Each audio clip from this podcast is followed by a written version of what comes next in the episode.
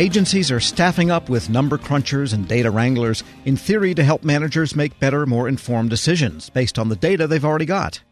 These new hires will help agencies understand whether programs have really made an impact. A few managers have already put these ideas into practice, and they've shared their best practices for data driven decision making.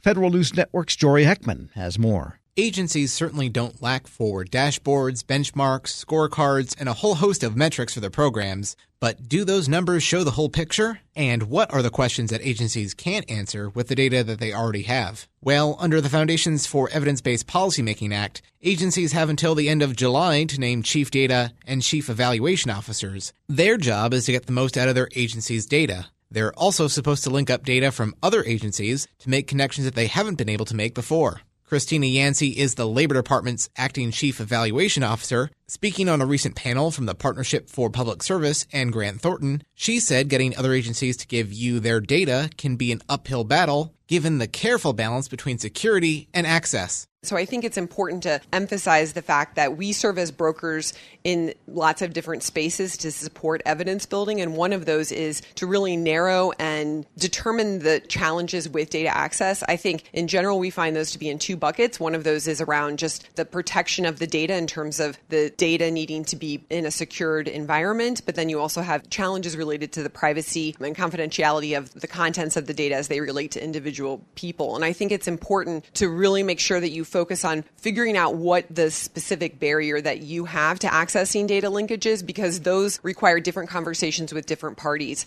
all of which probably roll up to talking to your lawyers. We find that we need to have good relationships with our solicitor's office, and I think that's important for everyone to note that your lawyers are your friend. Here's a good example of data driven analysis. Officials at the Agriculture Department's Economic Research Service wanted to know why more people who are eligible for the Supplemental Nutrition Assistance Program, or SNAP, don't sign up for benefits. So ERS pulled statistical data from the Census Bureau to compare the number of people who are eligible for SNAP benefits versus the number of people who actually sign up. The data came from the Bureau's American Community Survey, which goes out to more than 3.5 million people each year.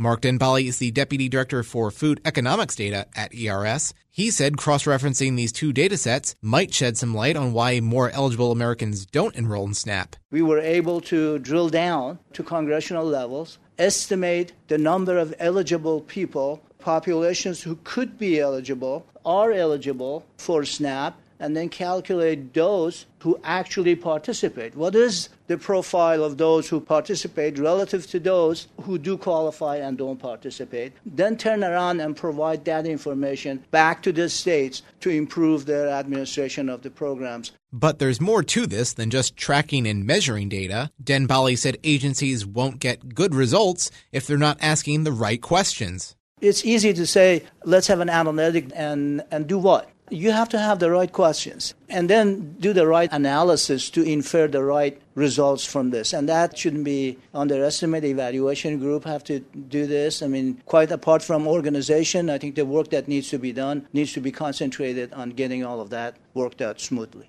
That's where the Treasury Department and components like the Bureau of the Fiscal Service find themselves right now, asking the right questions and then looking for answers through the data. Amy Edwards is Treasury's Deputy Assistant Secretary for Accounting Policy and Financial Transparency. She said those questions can go after big challenges like how to reduce payments to fraudsters. We've been developing a data strategy at Fiscal that's really focused on what use cases are we trying to solve? What questions are we trying to solve with all the data that we have? And let's target and start there and develop prototypes based on those use cases that we think are most valuable and, and most valuable to the communities that I mentioned internally, across government with agency CFOs, and to the public. We stood up a payment integrity center to really look at all of those interactions and how we can make sure that we're reducing improper payments or any potential fraud that occurs around the financial transactions that we oversee at Treasury. But Treasury and its components have also reached out to the public to find out what they want to know about government spending. They actually went out on the National Mall and asked tourists what they wanted to see from the data.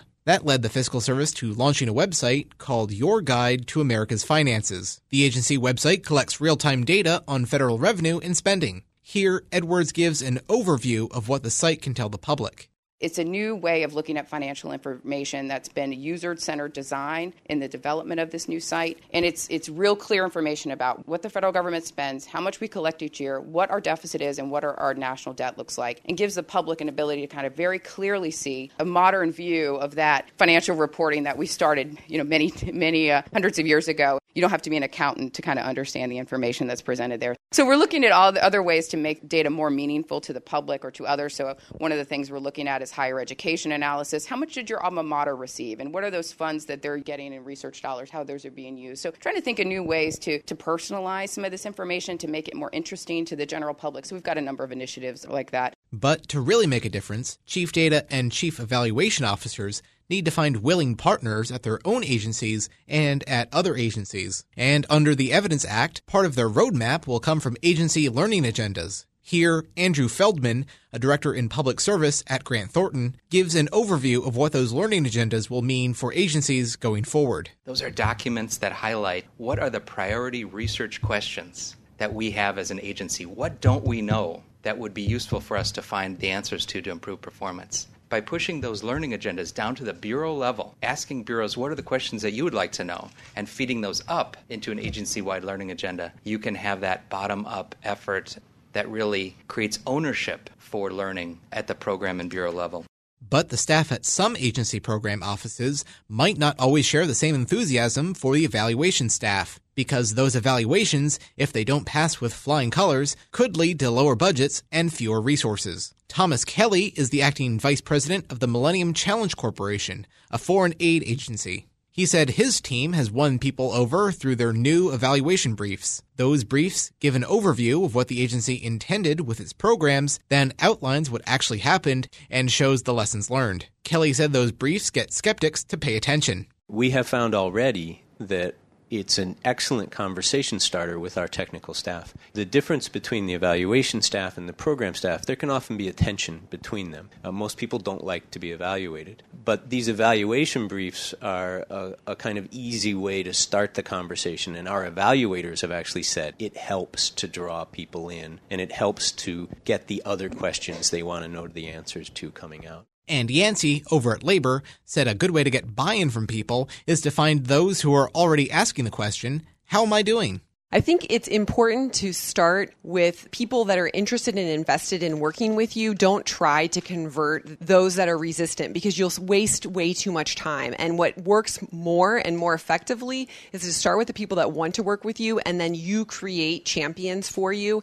And I cannot tell you how awesome it is to be in a room when you, as the evaluator, don't need to speak about it, but instead your program counterpart is saying how awesome it was to work on an evaluation. And even if the findings didn't met out the results that they were expecting, the process itself has a lot of integrity. As we know, it's something that we can build upon, and it's important to just work with those that are interested and excited to work with you. Jory Heckman, Federal News Radio, part of the Federal News Network. Check out Jory's story at federalnewsnetwork.com.